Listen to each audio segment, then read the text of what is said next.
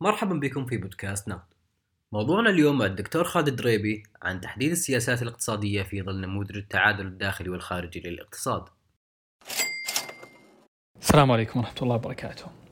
بسم الله الرحمن الرحيم. معكم أخوكم خالد دريبي اقتصادي متخصص بالاقتصاد آه، الكلي.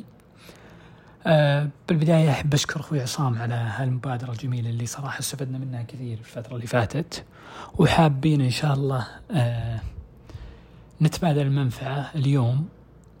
فالموضوع اللي نتكلم عنه آه، اليوم هو موضوع آه، كيفية استخدام السياسات الاقتصادية باستخدام نموذج التعادل الداخلي والتعادل الخارجي للاقتصاد. والنموذج هذا يسمى ال BB-NN model ميزة هالنموذج اللي بنستخدمه اليوم إنه نقدر فيه نعرف مواطن الضعف في الاقتصاد. ونعالجها باستخدام السياسة الاقتصادية المناسبة بحيث آه، نحل المشاكل الموجودة في الاقتصاد على المدى المتوسط والمدى القصير آه، القصير. فيكون هناك عندنا استدامة بالمدى الطويل. النموذج آه هذا يقوم على متغيرين أساسيين. فلو نروح نشوف الصورة رقم واحد. المتغيرين الأساسيين اللي بنستخدمها بهالنموذج هي الطلب المحلي اللي هو زي ما هو واضح عندكم المحور الأفقي والتنافسية اللي زي ما هو واضح عندكم في المحور الرأسي. فالاقتصاد يكون بين هالمحورين. آه ودائما آه السياسات الاقتصادية المناسبة عشان نبي نفعل آه آه، يعني نفعل محور الطلب المحلي. دائما نستخدم السياسات المالية أو السياسات النقدية. وإذا كنا بنفعل المحور آه، الرأسي اللي هو التنافسية دائما نستخدم سياسات الأجور وسياسات سعر الصرف. فأول شيء بنشرح لكم التعادل الخارجي. التعادل الخارجي اللي نقصده هنا آه، زي ما هو واضح في الصورة رقم واحد اللي هو الخط الأزرق بنسميه ال BB line الخط الأزرق هذا يمثل نقطة أو منطقة التعادل الخارجي بأي اقتصاد. بمعنى أنه نقيسها طبعا بالحساب الجاري نسبة للناتج المحلي. فإذا كان الحساب الجاري يساوي عندنا صفر فإحنا في منطقة تعادل. وإذا كان هناك في عجز بالحساب الجاري فإحنا في منطقة المظللة الحمراء منطقة عجز. وإذا كان هناك فيه آه، آه، فائض في الحساب الجاري فإحنا بنصير بالمنطقة المظللة الزرقاء وفي منطقة نسميها منطقة الفائض. آه، نجي لمنطقة عفوا للتع... منطقة التعادل الداخلي. منطقة التعادل الداخلي زي ما هو واضح بالنسبة لكم في الصورة رقم اثنين هي الخط الأحمر. الخط الأحمر هذا نسميه ال NN لاين هو يتم أي نقطة فيه طبعا تصير فيها نقطة تع... الاقتصاد يكون في نقطة تعادل داخلي ونقصد بالنقطة التعادل الداخلي إنه تكلفة الأجور بين فترة وفترة ما زادت مع الأخذ بالحسبان طبعا الفائدة. فإذا كانت طبعا يتم قياسها بال natural rate of unemployment. فإذا افترضنا إنه تكلفة الأجور كانت ثابتة فإحنا في منطقة تعادل. إذا كان هناك في زيادة فإحنا في منطقة ال overheating وإذا كان فيها نقص فإحنا في منطقة ال unemployment عشان نفهم شلون نستخدم السياسات الاقتصادية بجيب مثال اللي هو أمريكا في 2006 أمريكا في 2006 كان عندها آه عجز بالحساب الجاري تقريبا فكانت لو يشوف الصورة رقم واحد كانت تمثل بالنقطة رقم آه، بالمنطقة الحمراء المظلة الحمراء. وكان عندها تقريبا هي حول منطقة التعادل الداخلي في 2006 وكان عندها شوي overheating فكانت الزيادة في الأجور واحد بالمية. فأمريكا كانت تدري أنه لازم تعدل هالخسارة أو العجز عفوا اللي في, في, في اقتصادها أو في الحساب الجاري. ف استخدمت آه، أحد السياسات المالية المختصة بالطلب المحلي اللي هو المحور الأفقي. فوش سوت؟ استخدمت السياسة النقدية برفع الفائدة. فرفعت الفائدة من 2% إلى 4% بغرض إنه نقلل الطلب المحلي وبالتالي الاقتصاد بيتحول أقرب لمنطقة التعادل. فهنا شفنا إنها أمريكا من خلال هالنموذج استخدمت السياسة الاقتصادية المناسبة في المكان المناسب. آه هذا بس هذا وضع الاقتصاد باستخدام الاقتصادات باستخدام هالنموذج. نبي نشوف شلون نستخدم النموذج في حالة الأزمات.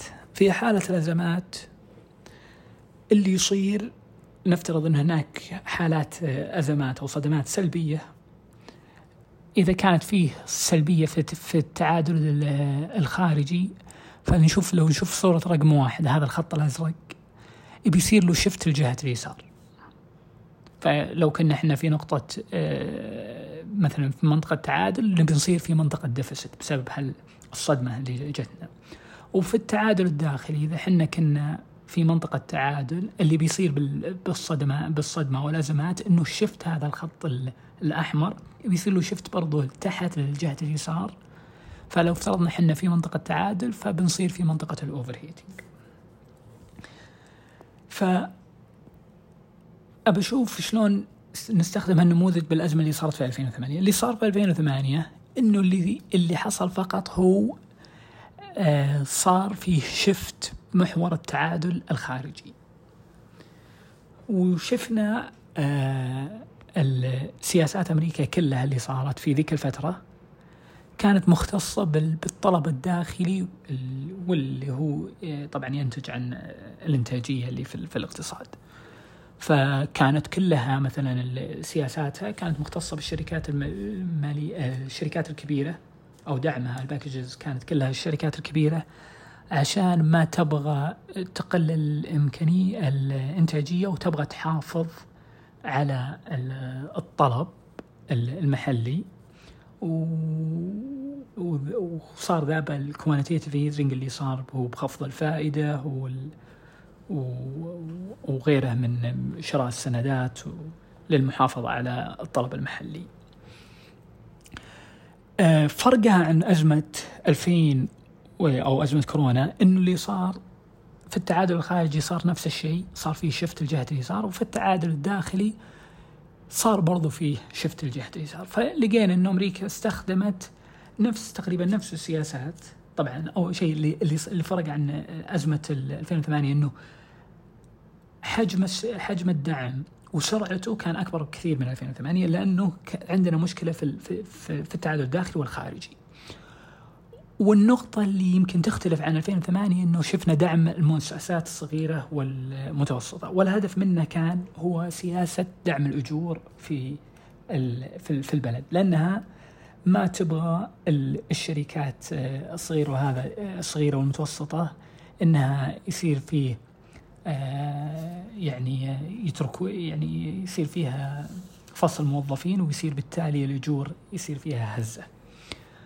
فهذا هو الفرق بين الأزمتين وكيف استخدمنا هالنموذج بهالازمتين. بس السعودية نفس الشيء. السعودية آه، التعادل الداخلي عندنا ثابت في الغالب بسبب إنه طبعا له تفسيراته إنه ال public sector هو اللي مؤثر بشكل كبير على آه، أو مو مؤثر بشكل كبير عفوا جزء كبير من الموظفين في ال public sector و والأجور شبه ثابتة عندنا. اللي صار عندنا طبعا هو في التعادل الخارجي وصار عندنا shift لجهة اليسار. فشفنا السعودية وش سوت الدعم اللي كيف بدأت تدعم فيها الشركات و وشيء اللي صار يعني يمكن ملفت هو دعم المؤسسات الصغيره والمتوسطه. كان الهدف من هالدعم هو شيء أكيد إنه يبغون يحافظون على الطلب الداخلي أو آه، الطلب المحلي ولكن هناك شيء ثاني يبغوا السعودية بنت في الفترات اللي فاتت الفترة اللي فاتت حاولت إنها يعني تقوي من هيكلتها الاقتصادية بدعم المنشآت الصغيرة والمتوسطة. فكانت ما تبغى تهدم اللي بنته في الثلاث سنوات اللي فاتت. فكان جزء كبير من من من الحزم اللي صارت للشركات الصغيرة والمتوسطة منها تحافظ على الشركات فيكون الاقتصاد ما يرتقل يعني ما ينهدم اللي بنته في ثلاث سنوات وبتصير التكلفة أف... يمكن أعلى. وطبعا فيها جزء من محافظة على الأجور.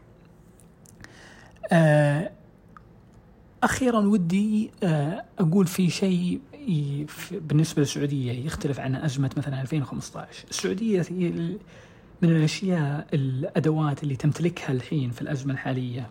ما كانت تمتلكها في أزمة 2015 اللي هي الضرائب والرسوم اللي أقرتها الدولة من بعد 2015 هذه الضرائب والرسوم هذه أدوات ممكن تستخدمها الآن السعودية في الأزمة لمحاولة إنعاش الاقتصاد. ف فهذا يمكن بيختلف بين أزمة الآن وأزمة 2015 اللي صارت في السعودية. أخيرا الموضوع يعني لو ندخل في تفاصيله في النموذج ممكن نتوسع بشكل كبير ولكن حاولت إني أبسطه بأبسط يعني بأبسط صورة وإن شاء الله إنها تكون وضحت للجميع بكل الأحوال اللي عنده أي سؤال أو استفسار آه، أنا مستعد في أي وقت يعني نتفصل بهالموضوع بشكل أكبر. آه، قبل ما أختم ابى أقول إنه آه، لما نشوف التعادل الداخلي والتعادل الخارجي فترى هذول الاثنين ما هم شيئين يعني نقطة التعادل الداخلي ما هي شيء حدي ولا نقطة التعادل الخارجي هي شيء حدي بمعنى أنهم كل واحد بيأثر على الثاني بطريقة أو بأخرى. فكلهم في الأخير هم اقتصاد واحد. وشكرا لكم ونسعد بأي استفسار إن شاء الله. والآن مع الأسئلة مع الدكتور خالد الدريبي كيف تؤثر الاتفاقيات الدولية مثل WTO وأنظمة الجمارك على السياسات الاقتصادية؟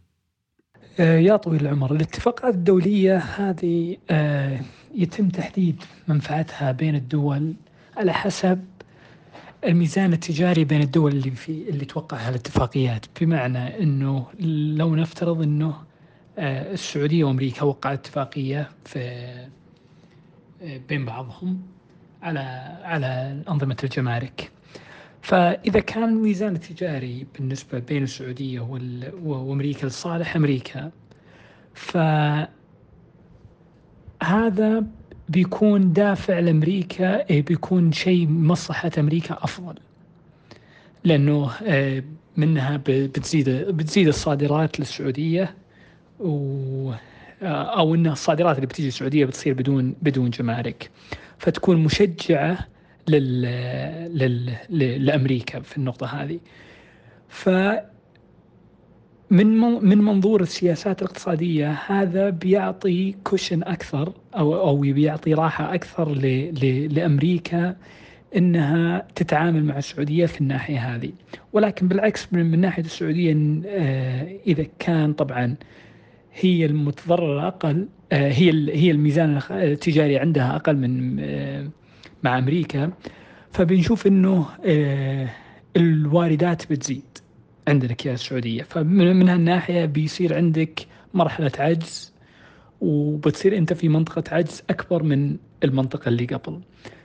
آه، ف ف فاتخاذ السياسة الاقتصادية المناسبة في الاتفاقات الدولية هي دائما ننظرها من منظور الميزان التجاري وكيف الميزان التجاري بين هذه الدول. فالدولة زي ما قلنا اللي تكون ميزان التجاري عندها أعلى هي المستفيدة والعكس صحيح. هل ترى أن سعر صرف الريال من الأدوات التي قد تستعمل في هذه الأزمة؟ آه، إذا كان سؤالك أنه نستخدم سعر صرف الريال في تنزيل قيمته ف آه، يعني بالنسبة للسعودية هذا انتحار اقتصادي بيكون. أنت كل مدخراتك وكل آه، الريزيرف حقك كله بال بال بالدولار اللي هو مثبت على سعر آه، سعر ثابت في في في الميزانيات السعودية. آه، التلاعب في وضع زي السعودية التلاعب بسعر هذا ما حيعطيك أي بنفت لأنك أنت أول شيء دولة غير مصدرة يعني ما ما عندك منتجات كثيرة تصدرها عشان تقول أنا بخفض سعري بنافس في السوق العالمي فيها. ف الفائدة المرجوة من هالتخفيض تكاد تكون معدومة في وضع الاقتصادي في, في وضع السعودية الآن في وضع الاحتياطات المالية الموجودة فيها الآن وفي وضع آه، الهيكلة الاقتصادية في السعودية الآن. فما ما, ما هذا يعني ما ينصح فيه ابدا وأعتقد أنه من غير المناسب استخدامه. كيف تلعب الاحتياطيات وكذلك الاف دي اي في الميزان التجاري ونموذج التعادل الخارجي؟ يا طويل العمر بالنسبة للاحتياطيات الموجودة عندنا في السعودية طبعا آه، في بعضها احتياطيات نستخدمها آه، لدعم سعر الريال وهذه دائما يعني ما حتغير على مر الزمن محفوظ يعني قيمتها ما تغيرت ف من ناحية آه، لو نستخدمها في في نموذج التعادل الخارجي هي وسيلة نستخدمها اولا ل لدعم سعر صرف الريال. الشيء الثاني الاحتياطيات الموجودة عندنا دائما عندنا في السعودية هذه كلها تكون يعني أو من أساسياتها إنه أهم دعم للسياسات المالية في السعودية بمعنى إنه الصرف الحكومي اللي يقوم من السعودية دائما هو مدعوم بقوة الاحتياطيات سواء استخدامها أو من ناحية ثانية لما نصدر فيها سندات كالدولة السعودية لما تصدر فيها سندات ويكون السندات هذه تصرف في إنفاق حكومي في البلد قيمة السندات هذه تتأثر بقيمة الاحتياطيات فكل ما كانت الاحتياطات عندك قوية قيمة السندات اللي أنت اللي أنت تقدر تنزلها في السوق العالمي يكون طبعا الريت عليها أقل لو كانت احتياطاتك قليلة. بالنسبة للاف دي اي اللي هو الاستثمارات الخارجية اللي تجي وتأثيرها على التعادل الخارجي دائما هذه تعطي إيجابية لأي بلد. لأنه أول شيء عندك آه، آه، فيها زيادة بتكون فيها زيادة لل يعني مبدئيا حتكون فيها زيادة في الطلب المحلي. الشيء الثاني أنه ال ال الاستثمارات هذه اللي تجي من الاف دي اي آه، تجي على البلد هذه دائما تزيد في في آه، إنتاجية البلد فكل ما زادت إنتاجية البلد كانت عندك آه، نقطة التعادل أقرب منها من من أنها تكون بالنقيض في منطقة غير منطقة التعادل. ما هي نظرتك المستقبلية للاقتصاد بعد جائحة كورونا؟ الاقتصاد من يوم ما ما, ما عرفناه وهو يمر في حالات طلوع ونزول تمر أزمات ونخرج من ازمات وتتكيف آه، جميع الاقتصادات بالأزمات اللي تصيبها وتستحدث آه، نظريات جديدة وتستحدث آه، كيفية التعامل مع مع الأزمات من من فترة لفترة. فالشيء الأكيد إنه اللي اللي صار هذه آه، أزمة ولها لها لها عاقبة يعني عاقبة سلبية على الاقتصاد لا محالة. الشيء اللي ممكن ما نقدر نتصوره في في في الأزمة الحالية إنه أول شيء حدثت لكل الدول. هذا هذا رقم واحد، الرقم اثنين إن كثير مو كثير عفوا في بعض القطاعات في الاقتصادات العالمية واجهت آه، أو أو تواجه الحين شيء ما عمره واجهناه قبل اللي هي آه، ال zero revenue ما ما ما فيه ما فيه ما في عمل. يعني عندهم موظفين عندهم capital عندهم كل شيء بس ما في ما يقدرون يعملون. مثل نظام بعض شركات الطيران وغيرها. ف الدعم اللي صار من من الاقتصادات كلها. آه هذا شيء أكيد إنه آه كان يتوجب على هالاقتصادات واكيد إنه بي بي بيحسن من وضع الاقتصادات في, في الأزمة الحالية. بعد انتهاء الأزمة الحالية إحنا بيصير عندنا آه شيء اسمه صدمة إيجابية، الصدمة الإيجابية لأنه هو كل شيء بيرجع زي مو زي ما كان بس كل شيء بيرجع وبيكون فيه يعني حماس أكثر. الشيء اللي ما نقدر نتصوره إنه بعد هالصدمة الإيجابية اللي بتصير بعد إن شاء الله انتهاء هالوباء أو هالجائحة آه المقياس أو فعالية هال الحزم اللي صارت من من الدول نبي نقدر نعرف كم قيمتها. يعني هل هي كانت آه، بنفس قوة آه، الحزم اللي صارت في 2008 أو إنه بسبب إنه في بعض القطاعات صارت في مرحلة ال zero revenue هل آه، حزم ما كانت آه، ملفت يعني ما كانت آه، مفيدة بشكل كبير. الشيء الأكيد اللي أنا أقدر أقوله انه الثلاث سنين اللي قدام هذه حتكون مرحلة يعني مرحلة خصبة جدا جدا للبحوث الاقتصادية. على الأوضاع الحالية وش أفضل السياسات اللي بوجهة نظرك ممكن تتبعها الدولة والفوائد منها على المدى القريب والبعيد؟ بالنسبة آه، أفضل السياسات اللي ممكن تقوم بها السعودية طبعا آه، هذه تمثل وجهة نظر آه، إحنا في السعودية إلى الحين جالسين مع مع الرؤية جالسين نقوم بهيكلة الاقتصاد كامل والهيكلة ذي جالسة تحاول تقويه بأنه يكون الاقتصاد أذرعته مرة كثيرة. آه الهيكلة إلى الآن ما اكتملت في السعودية. فإذا توقفت ورجعنا لها بعدين فتكلفتها حتكون باهظة جدا جدا جدا عشان نرجع نفس الخطط اللي بناها في الثلاث سنوات القادمة. فأعتقد آه، أفضل آه، الأمور اللي تقوم فيها آه، السعودية الآن هي السياسة المالية السياسة الاقتصادية المالية بزيادة الصرف الحكومي. طبعا السعودية يعني اوريدي سوت زادت الدعم الحكومي في الأزمة هذه. ولكن اللي أقصده هنا هو الإنفاق الرأسمالي. السعودية لازم تستمر في الانفاق الراسمالي آه، ما يعني آه، كل المشاريع والخطط اللي بنيت فيها الرؤية وكانت يعني هدفها إنها to add value للمواطن والاقتصاد لازم إنها تستمر. فأهم ما أشوفه إنه هذه هي الانفاق الراسمالي يعتبر أهم وأكبر مؤثر في اقتصادنا ولازم يستمر. بالنسبة لموضوع صرف الريال أتفق معك أن التخفيض له جوانب سلبية وغير مناسب مع هيكلة الاقتصاد اليوم.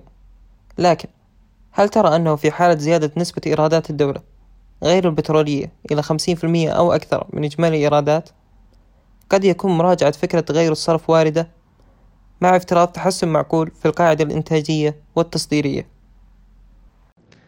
أعتقد حتى لو ارتفعت نسبة الإيرادات الغير بترولية لأكثر من 50% آه، عشان نحدد آه، أو عشان نعرف متى نعوم الريال وما نخليه آه، يعني مثبت بالدولار أو نخف نغير قيمته. لازم يعني على مر الأزمان لازم نثبت أول شيء أنه هالإيرادات ما هي مرحلية بمعنى أنها ما هي صناعات قائمة لمرحلة معينة. لازم يكون الاقتصاد كله متوجه إلى إلى تنوع وإلى التنوع في في الإنتاج عشان نقدر من خلاله نعرف إنه في المستقبل حيستمر هالترند العالي. الشيء الثاني اللي هو آه، لما نغير سعر الصرف بهالاحتياطات الكبيرة الموجودة عندنا في السعودية. هذه آه، لما نغيرها خلينا نفترض إنه نغيرها بننزل قيمة الريال. هذه بتسبب لك صدمة اقتصادية عندك السعودية لأنك أنت احتياطاتك حتنقص بالمبلغ ال ال ال هذا. هنا لازم برضو نعرف هل هالصدمة اللي بتصير في, في الاحتياطات نتيجة انخفاض قيمة الاحتياطات وش تأثيرها بالاقتصاد حق باقتصادنا؟ عشان نقدر نقول هل هي خطوة آه، صحيحة أو غير صحيحة. آه، الفكرة أكيد لما تزيد الإيرادات عن 50% أو أكثر أكيد فكرة واردة بس لازم نعرف هو آه، قوة هالإيرادات والشيء الثاني تأثير الاحتياطات أو تأثير تغيير قيمة الاحتياطات على الاقتصاد هل تعتقد أن أوبك بلس مع الصين تقدر تلغي أو تقلل من البترودولار؟ والله هذا السؤال أعتقد أنه صعب أنه الواحد يقدر يجاوب عليه لأنه هي آه، أول شيء أول سؤال نطرحه هنا عشان نجاوب على هالسؤال من المستفيد في في, في تغيير إنه بتكون مثلا بسلة آه، عملات أو غيره؟ الدول غالبيتها آه، مهيكلة نفسها اقتصاديا على أنه البترول يكون سعره بالدولار. تغيير مثل آه، بعضها وصارت واحدة من الثوابت. فتغيير واحدة من هالثوابت في الاقتصاد يحتاج أنه تكون أكثر من قوة عظمى اقتصادية تسعى لهالأمر. واللي ما ما أشوفه يعني ما مين اللي حي حيتفق أول شيء على التخلي كامل عن البترودولار وش الشيء البديل؟ كم نسبة الشيء البديل؟ هذه أعتقد أنها شيء من أقرب منها أحسها أنها أقرب للخيال أنها تتحقق. بس أكيد أنه ما ما هي شيء مستحيل بس أنها ما ما أعتقد أنه في الوضع الحالي أنها ممكن تصير. وبكذا نكون وصلنا لنهاية الحلقة. نتمنى أنكم استمتعتوا وإلى اللقاء.